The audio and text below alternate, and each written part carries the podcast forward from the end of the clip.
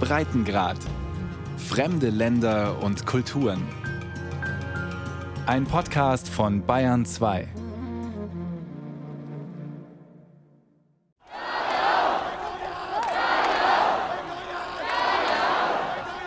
Sie rufen Ga Yao.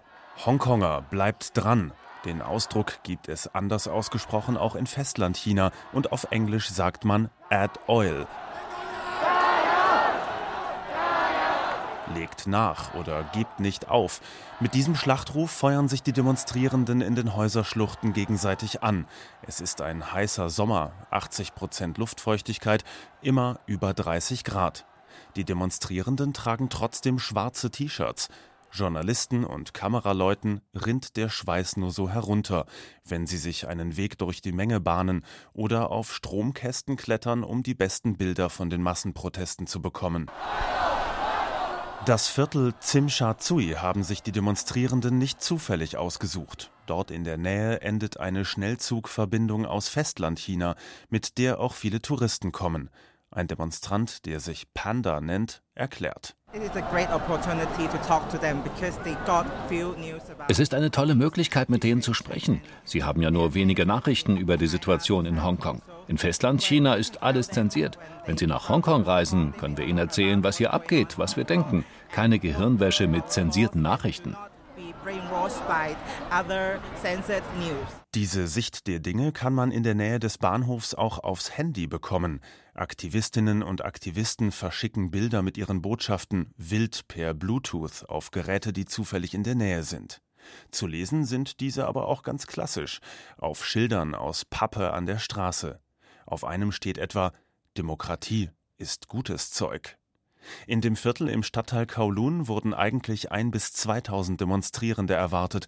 Es wurden wieder deutlich mehr, wie so oft in diesem Sommer. Die Organisierenden sprachen später von 230.000, die Polizei von 56.000. Ein paar junge Leute haben am Rande der Demonstration eine Kiste aus Pappe gebastelt, in die man Postkarten einwerfen kann. Die Botschaft? Es ist okay, schlecht drauf zu sein. Eine von ihnen namens Riley erklärt. Wir machen hier einen Stand, an dem die Leute ihre Gefühle zeichnen können. Das Auslieferungsgesetz hat dazu geführt, dass die Menschen verwirrt sind, wütend und traurig. Wir möchten ihnen die Möglichkeit geben, das mit Zeichnungen auszudrücken. In der Nacht eskaliert die Lage. Schon wieder. Zusammenstöße von Polizei und Demonstrierenden. Auf den Straßen und im Hongkonger Fernsehen kann man stundenlang sehen, wie sich die Lage vermeintlich beruhigt, nur um dann doch wieder zu eskalieren. Die Polizei rückt vor, zieht sich zurück, und rückt wieder vor. Ein stundenlanges Hin und Her. Reporter filmen direkt vor der Polizeikette den Beamten ins Gesicht, streamen alles live in sozialen Medien wie Facebook und Twitter, die hier, anders als im übrigen China, frei zugänglich sind.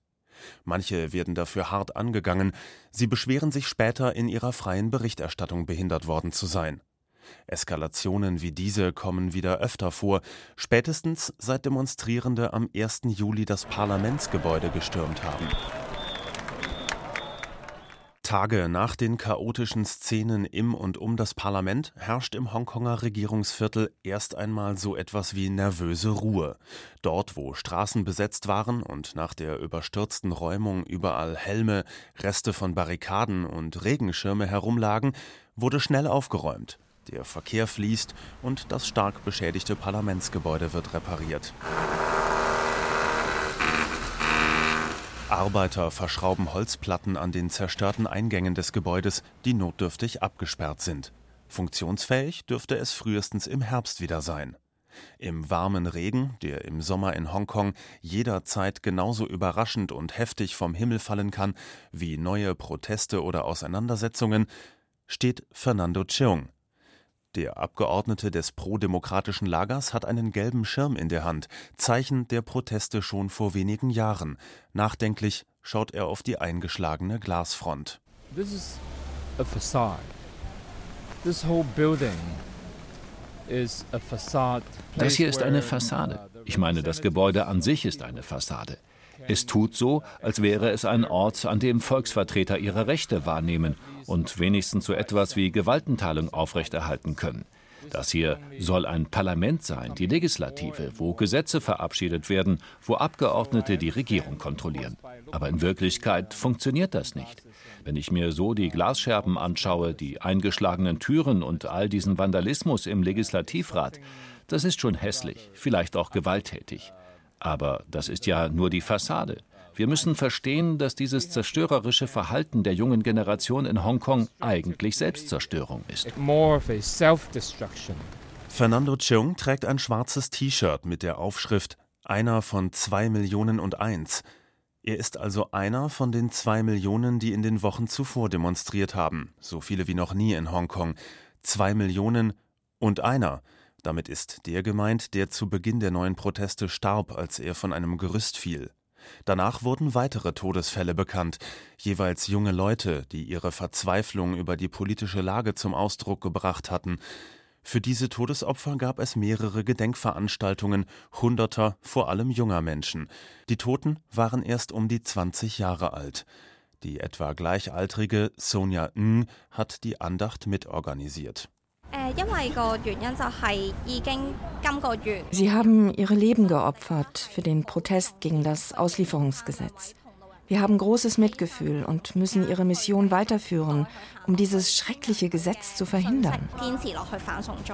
Sonja Ng und ein Mitstreiter fordern die Menge jede Stunde auf, sich dreimal zu verbeugen, um der Toten zu gedenken. Eine traditionelle Form, Respekt zu zeigen. Bis tief in die Nacht geht das so. Eine der jungen Frauen mit Mundschutz und Baseballcap ist mit ihren Eltern da. Ihre Mutter Michelle Yao. Wir sind gekommen, um die Mauer zu beschützen. Die Unterstützer der Polizei haben hier Zettel mit Trauerbotschaften und Schilder zum Gedenken abgerissen. Die Studierenden hier sind aber sehr gut organisiert und ordentlich. Inzwischen kommt kaum ein Artikel in den freieren Hongkonger Zeitungen und Online-Medien ohne einen Hinweis wie diesen aus. Wer schlechte Gefühle habe, solle sich Hilfe holen. Mehrere Nummern von Hilfsdiensten in mehreren Sprachen sind dann angegeben. Aber wie ist es so weit gekommen, dass eine ganze junge Generation in dieser Weltmetropole keine Hoffnung mehr hat? 22 Jahre ist es her, dass Großbritannien die ehemalige Kronkolonie Hongkong an China übergeben hat, unter der Bedingung, dass Hongkong frei und marktwirtschaftlich bleibt. Ein Land, zwei Systeme, so lautete der Grundsatz. Und jedes Jahr am 1. Juli, dem Jahrestag der Übergabe, gehen die Menschen auf die Straße, um daran zu erinnern. So war es auch diesmal, und so könnte die Zivilgesellschaft von Hongkong eigentlich stolz auf sich sein.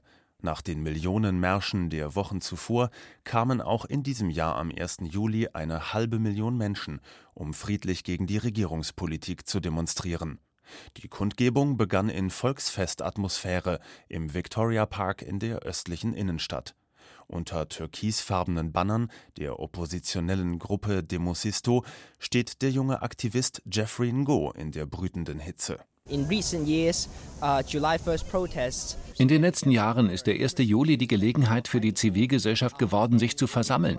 Die Menschen kämpfen für ganz unterschiedliche Anliegen. Aber in diesem Jahr kommen all die Leute nur wegen einer Sache. Es geht gegen das Auslieferungsgesetz. Wir fordern, dass die Regierung es komplett zurücknimmt. Wir fordern, dass Polizeigewalt untersucht wird und dass Carrie Lam zurücktritt. Doch ein Rücktritt gilt zu diesem Zeitpunkt als höchst unwahrscheinlich. Zu groß wäre der Gesichtsverlust für die Zentralregierung in Peking und die von ihr abhängige Hongkonger Regierung. Der Einfluss Festlandchinas nimmt schon jetzt, Jahre vor der kompletten Eingliederung Hongkongs in die Volksrepublik, für viele spürbar zu. Und da kann oder will Peking es sich vielleicht nicht leisten, schon wieder die Spitzenbeamtin auszutauschen. Schon ihre Vorgänger waren glücklos, nur einer schaffte es, eine volle Legislaturperiode durchgehend im Amt zu bleiben. Carrie Lam, seit zwei Jahren Regierungschefin, zieht seit Wochen ihren Kurs durch. An diesem Tag absolviert sie eine Flaggenzeremonie, die immer am 1. Juli stattfindet, diesmal erstmals nicht im Freien. Offizielle Begründung unbeständiges Wetter. Die Opposition meint, wegen ganz in der Nähe angekündigter Proteste, deren Forderungen immer zahlreicher und grundsätzlicher werden. Politische Reformen müssen angegangen werden, rufen sie von der Bühne im Victoria Park. Sie fordern allgemeines Wahlrecht, ein freies Hongkong und Demokratie sofort. Free Hong Kong!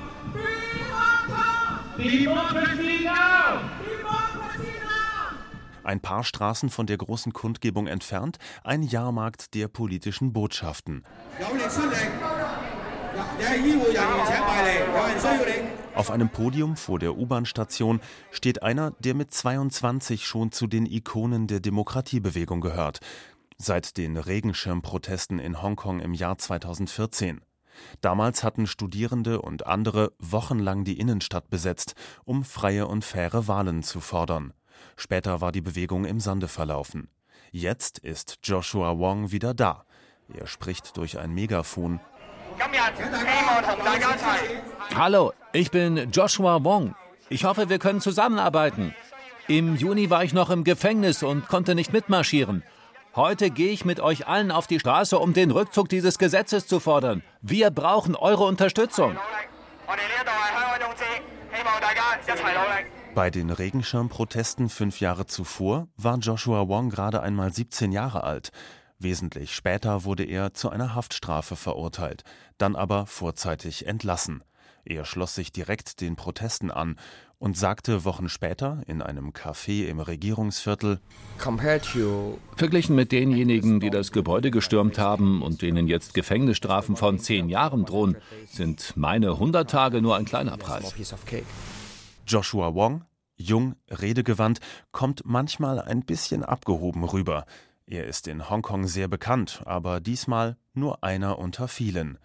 Diesmal gibt es keine klaren Führungsfiguren, es ist eine Bewegung der vielen, ein breites Spektrum von Menschen und Gruppen aus allen Teilen der Gesellschaft.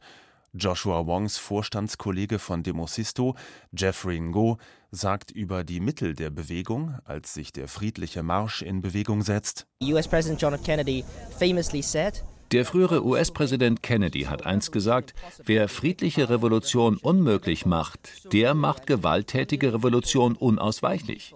Also wirklich, wenn eine und dann zwei Millionen Menschen, die friedlich auf die Straße gehen, nicht genug sind, dass die Regierung auf uns hört, dann denke ich, auch wenn wir für gewaltlosen Widerstand sind, verstehen wir total, warum manche Protestierende das eskalieren lassen. Und sie ließen es eskalieren wenige Kilometer weiter im Regierungsviertel. Mit Eisenstangen, Rohren und einem Stahlcontainer bearbeiten Protestierende mehrere Eingänge zum Parlamentsgebäude. Die Tür gibt nach.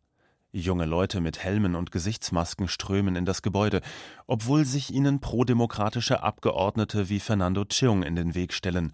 Sie teilen die Ziele, aber nicht die Mittel. Später wird er sagen, ihm seien die Argumente ausgegangen. Lange lässt die Polizei es geschehen, aber dann greift sie doch ein. Schnell, aber heftig. Eine Taktik, die sie schon bei früheren Einsätzen angewandt hat. Die Protestierenden verlassen überstürzt das Gebäude. Draußen setzt die Polizei Tränengas und Schlagstöcke ein. Zwei Stunden später. Noch immer tönt ein Alarmsignal. Davon abgesehen herrscht gespenstische Ruhe. Polizeibeamte, inzwischen ohne Kampfmontur, bewachen das Gebäude in dem weiträumig abgesperrten Regierungsviertel. Nur einige Journalisten steigen durch die zerbrochenen Scheiben, die gewaltsam durchgestoßenen Türen, über Barrikaden und kaputte Inneneinrichtung. Die Spuren der Zerstörung. Später in der Nacht tritt Regierungschefin Carrie Lam kurzfristig vor die Medien.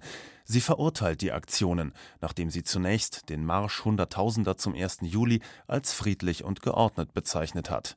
The second scene that we have seen, which really die andere Szenerie aber macht viele Leute traurig und schockiert sie. Die extreme Gewalt und der Vandalismus der Protestierenden, die in das Gebäude des Legislativrats gestürmt sind, das ist etwas, das wir ernsthaft verurteilen sollten. So uh, this is something that uh, we should seriously condemn. Das Parlamentsgebäude zu stürmen, haben die Protestierenden offenbar erst kurz vorher beschlossen. In vielen Kreisen diskutierten sie die nächsten Schritte, teilweise auch mit dem Messenger Telegram, in Gruppen mit tausenden Mitgliedern. Solche Dienste sind beliebt, weil Nachrichten verschlüsselt ausgetauscht werden können. Allerdings sind schon Einzelne festgenommen worden, weil sie auf diese Art Aktionen organisiert hatten und offenbar doch ausfindig gemacht werden konnten. Einer, der im Gebäude des Legislativrats an vorderster Front dabei war, nennt sich MJ. Er trug im Parlament noch schwarzes T-Shirt und Maske. We, we. Uh, Wir hatten Masken, vor allem um uns vor dem Tränengas zu beschützen, nicht nur um unerkannt zu bleiben. Denn wir wussten genau, dass die Polizisten früher oder später Tränengas einsetzen würden. Beim Interview trägt MJ blaues Hemd und schwarze Weste, kommt gerade von der Arbeit, ein Bürojob.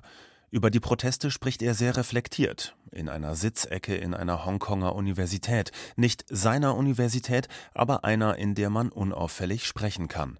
MJ gibt sich nachdenklich. Er gehörte zu den Älteren, die bei der Stürmung des Parlamentsgebäudes dabei waren. Über die Jüngeren an vorderster Front spricht er wie ein wohlwollender großer Bruder, oft mit Worten wie diszipliniert, rein, höflich.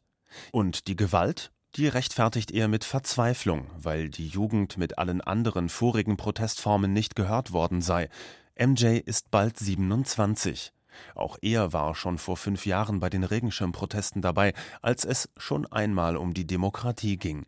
Jetzt fühlt er sich zum zweiten Mal in seinem Leben wie ein stolzer Hongkonger. I've been through a lot of uh, civil movements. Ich war in vielen sozialen Bewegungen, um für etwas zu kämpfen, etwas zu erhalten. All diese Geschichten, all diese Bewegungen endeten als Fehlschläge. Ich würde nicht sagen, dass wir schon etwas erreicht hätten. Aber ich fühle mich geehrt zu sehen, dass diese Jugendlichen und all diese Hongkonger Bürgerinnen und Bürger dabei sind.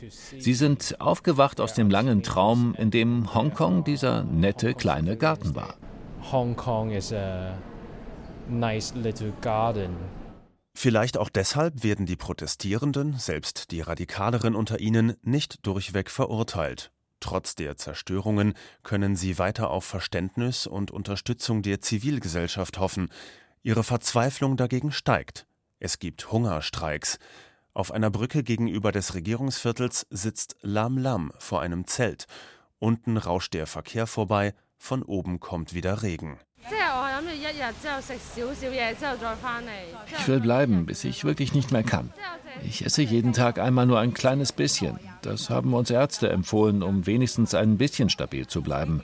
So können wir lange durchhalten. Dabei werden die jungen Radikalen nicht nur von Ärzten, sondern auch von Kirchenmitarbeitern unterstützt. Anders als Lam Lam trägt ihre Mitstreiterin Amy keinen Mundschutz. Sie hat keine Angst, erkannt zu werden. Sie tritt für gleiche Rechte lesbischer und queerer Menschen ein, entwickelt sich in den Tagen des Hungerstreiks aber auch zu einer Rednerin und Vorkämpferin der kleinen Gruppe gegenüber dem Regierungsviertel, die von Tag zu Tag größer wird. Eigentlich war ich nicht so für einen Hungerstreik, aber die Regierung reagiert nicht. Wir haben schon drei Tote zu beklagen und noch immer keine Reaktion. Deswegen sind Aktionen wie dieser Hungerstreik immerhin weitere Versuche, wenigstens irgendetwas zu bewegen. Amy kommen die Tränen, auch als sie von dem ersten Toten der Bewegung spricht, dessen Sturz vom Hochhaus sie gesehen hat. Möglicherweise sind es auch mehr als die bekannten einzelnen Fälle. Deshalb will sie, dass die Bewegung weitergeht. Durchhalteparolen kommen auch von den führenden Oppositionellen im Parlament oder besser vorm Parlament, denn auch die prodemokratische Abgeordnete Claudia Moe kann während der Arbeiten noch nicht wieder in ihr Büro zurück. The young have this uh, uh, uh, Die Jungen haben diesen Spruch: Wir kämpfen nicht, weil wir Hoffnung haben, sondern auch ohne Hoffnung. Oder besser, wir kämpfen, damit es Hoffnung gibt. Auch Claudia Moe fordert gebetsmühlenartig den Rücktritt der Regierungschefin und dass die in Zukunft frei gewählt wird. Längst geht es wieder um die Demokratie an sich. Claudia Moe schaut vom Parlamentsgebäude aus auf die unzähligen Wolkenkratzer. This city is quite so sick now, so ill and dying, and it's killing our young. Diese Stadt ist krank und stirbt. Sie tötet unsere Kinder. Unter dieser glitzernden Fassade, dieser faszinierenden Skyline, kann man sehen, wie Hongkong verrottet. Sie betrügen. Die Machthaber in Peking wollen uns glauben machen, wir hätten Autonomie. Aber die gibt es nicht. Uh, die offene Wunde des Parlamentsgebäudes wird sicher geschlossen. Aber all die anderen Verletzungen? Claudia Moos, Abgeordnetenkollege von der Arbeiterpartei, Fernando Cheung.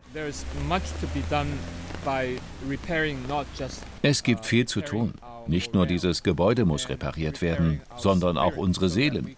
Unsere Moral muss repariert werden. Wir müssen uns aufraffen und unsere Reise erneut beginnen. Im Herbst sind Bezirkswahlen und im kommenden Jahr wird ein Teil des Parlaments neu gewählt. Fernando Cheung, der stellvertretende Vorsitzende der Arbeiterpartei, will nicht mehr antreten. Er will sich noch stärker um die Zivilgesellschaft und um die Jugend von Hongkong kümmern. Während er seinen Kampf außerhalb der institutionalisierten Politik führt, gehen viele davon aus, dass die prodemokratische Bewegung, der es längst um die ganz großen Fragen von Unabhängigkeit, Rechtsstaatlichkeit und Demokratie geht, dass diese Opposition dazugewinnen könnte.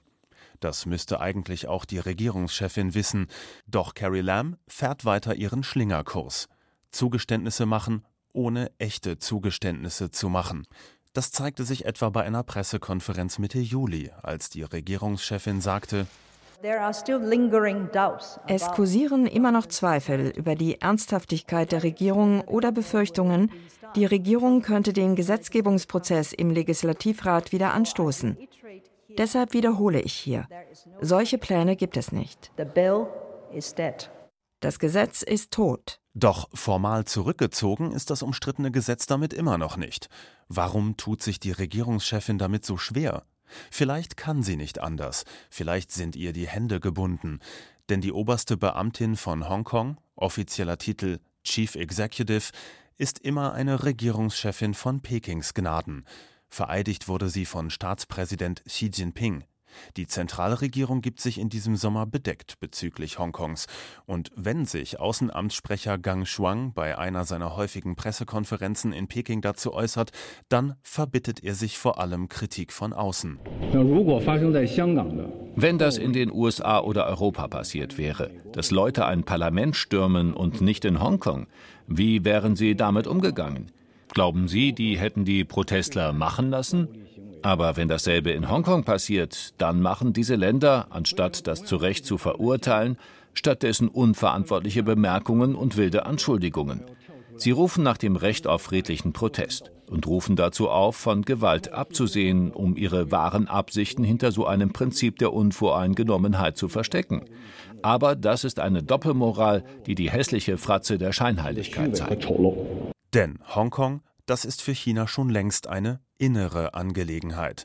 Die Lesart vieler Expertinnen und Experten, eigentlich muss Peking nur abwarten, denn die Übergangsphase mit den zwei Systemen in einem Land, in der Hongkong Rechte hat, die es sonst nirgends in China gibt, diese Phase ist in weniger als 30 Jahren ohnehin vorbei. Eigentlich könnten sich die Machthaber in Peking zurücklehnen und abwarten. Aber, auch das müssten sie nach diesem heißen Protestsommer in Hongkong wissen, alles andere als einen vollständigen Rückzug von Gesetz und Regierung akzeptieren die Massen auf der Straße nicht mehr. Und die tragen den Protest weiter in die Stadtteile, Woche für Woche. Sie ahnen, dass sie eigentlich keine Chance mehr haben, aber die wollen sie nutzen.